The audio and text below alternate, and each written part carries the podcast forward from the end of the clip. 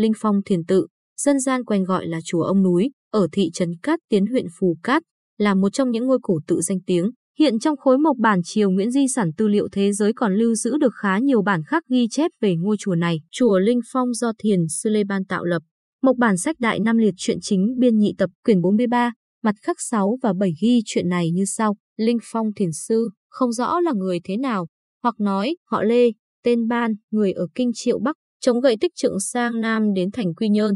Thấy phía đông bắc thành độ 30 dặm có núi cao cây đá rừng suối cảnh trí sầm uất, bèn dựng gậy ở đó, kết vỏ cây làm áo, tiêu dao ở trong hang núi, người ta chỉ gọi là sơn động, ở được vài năm chỗ lưng chừng núi có nước suối chảy xiết.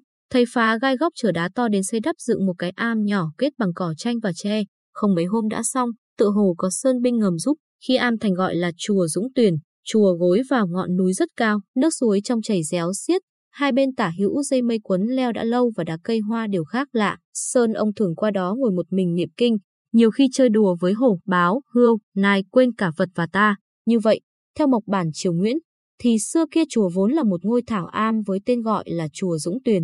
Về sau, chùa dần dần được tu sửa, xây dựng với quy mô lớn. Khi hay tin Hòa Thượng Lê Ban là một bậc chân thiền, Chúa Nguyễn Phúc Chu ban tặng cho tên hiệu là Tịnh Giác Thiện Chỉ Đại Lão Thiền Sư và đặt tên chùa là Linh Phong Thiền Tự. Ngoài ra, Chúa còn ban tặng cho chùa một câu đối liễn. Việc này một bản sách Đại Nam Nhất Thống Chí, quyền 9, mặt khắc 27 còn ghi rõ. Đến đời Chúa Nguyễn Phúc Khoát, Chúa xuống sắc cho triệu thiền sư tịnh giác thiện chỉ đại lão về kinh đô bản luận đạo Phật gần cả tháng. Khi ra về, để tỏ sự yêu mến khác thường, Chúa ra ơn ban cho thiền sư chiếc áo cà sa và một cặp vòng ngọc móc vàng để làm pháp phục. Sau khi lên ngôi vua Gia Long rất hay hỏi thăm tới chùa, cả vua Minh Mạng cũng rất lưu tâm đến chùa Linh Phong.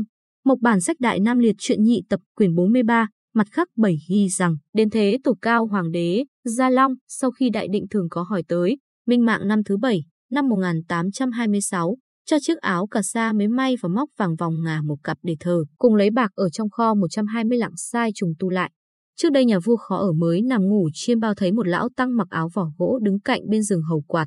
Đến sớm mừng thấy yên, bèn đem mộng triệu bảo với các quan, nhân nhớ khi trước có việc ông áo gỗ ở núi Linh Phong, bụng lấy làm lạ, nên có mệnh ấy.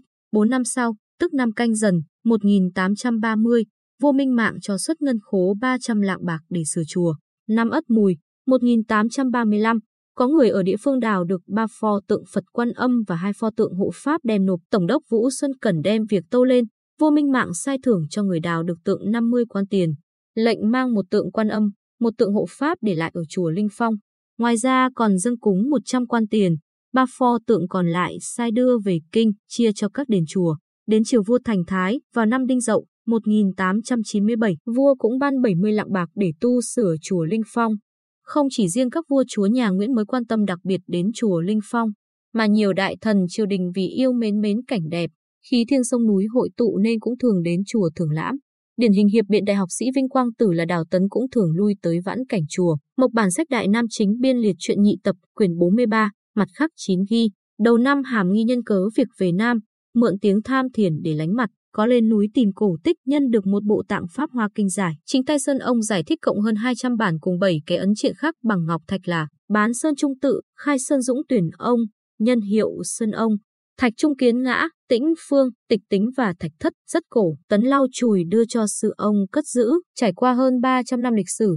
Chùa Linh Phong đã trở thành điểm đến yêu thích của đông đảo người dân. Hàng năm, chùa đón tiếp hàng vạn người đến tham quan chiêm bái,